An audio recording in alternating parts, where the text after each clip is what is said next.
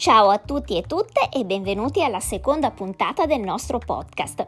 Oggi ci dedicheremo ad uno dei grandi misteri della grammatica italiana, la punteggiatura.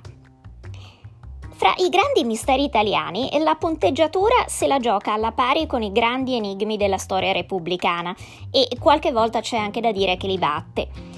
Per la maggioranza delle persone, infatti, risulta più semplice risolvere il cubo di Kubrick che capire come diavolo vada messa la virgola in una frase. I più optano per una soluzione casuale, cioè seminano i segni di punteggiatura come i petali delle rose, insomma dove cascano cascano e amen. Ora, in realtà però la punteggiatura serve a chiarire come si articola il pensiero dell'autore e quindi in parte eh, è l'unica maniera con cui possiamo guidare il, il lettore a capire cosa diavolo vogliamo dire.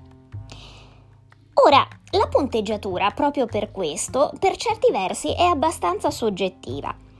Eh, alcuni scrittori apparentemente violano tutte le regole della punteggiatura e sono lo stesso riconosciuti come dei grandi scrittori, ma mh, mm, è un po' lo stesso principio per cui Picasso può dipingere corpi pieni di spigoli senza venire de- mm, indicato come un pessimo pittore. Le regole ovviamente come abbiamo già detto si possono violare in letteratura e in tutte le altre arti, ma è sempre necessario che sia una violazione consapevole e anche ragionata, cioè sia frutto di una uh, scelta espressiva, non un caso dovuto appunto all'ignoranza della regola stessa.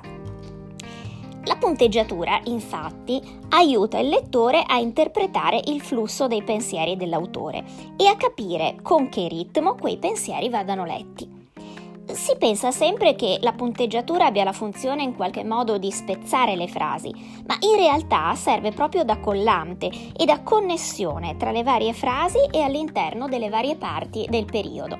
Proprio per questo tecnicamente la punteggiatura fa parte dei connettivi.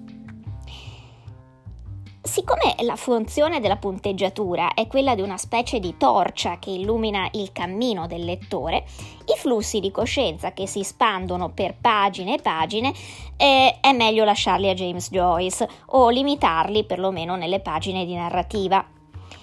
Eh, se non state cre- scrivendo un'opera letteraria, ma diciamo così una semplice lettera di, richiamo, di, reclamo al sindaco perché vi spostino da davanti casa un cassonetto della spazzatura, mh, mm, per piacere cercate di usare la punteggiatura in, nella maniera più corretta e semplice.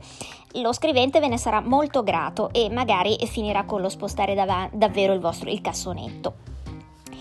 La punteggiatura eh, ha una storia anche abbastanza recente. Fu inventata proprio perché alcuni manoscritti antichi erano scritti appunto tutti di seguito, senza una pausa o nessun tipo di segno che indicasse le separazioni tra le frasi eh, oppure tra i periodi e quindi in pratica risultavano impossibili da leggerle per le persone comuni.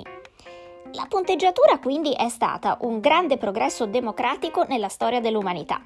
Servitevene, è un piccolo strumento per evitare di sprofondare nella barbarie. Quali sono i segni di punteggiatura più importanti? Beh, abbiamo punto e i suoi fratelli.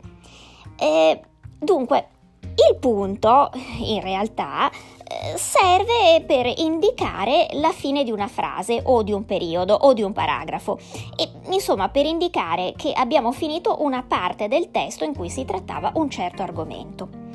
È un segno di punteggiatura freddo e calmo.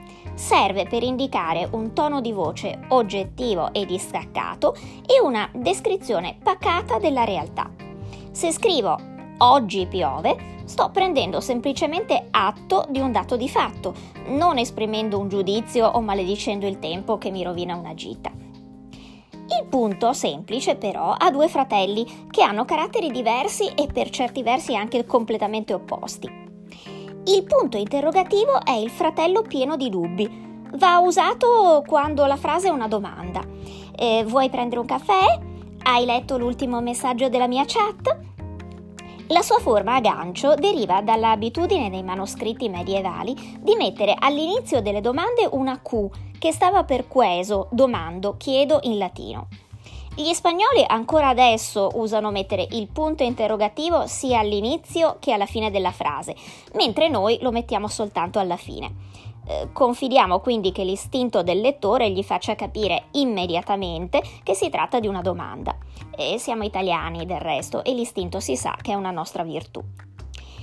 Il punto esclamativo invece è il personaggio più drammatico ed estroverso della famiglia, con una tendenza marcata, diciamo così, a fare la prima donna.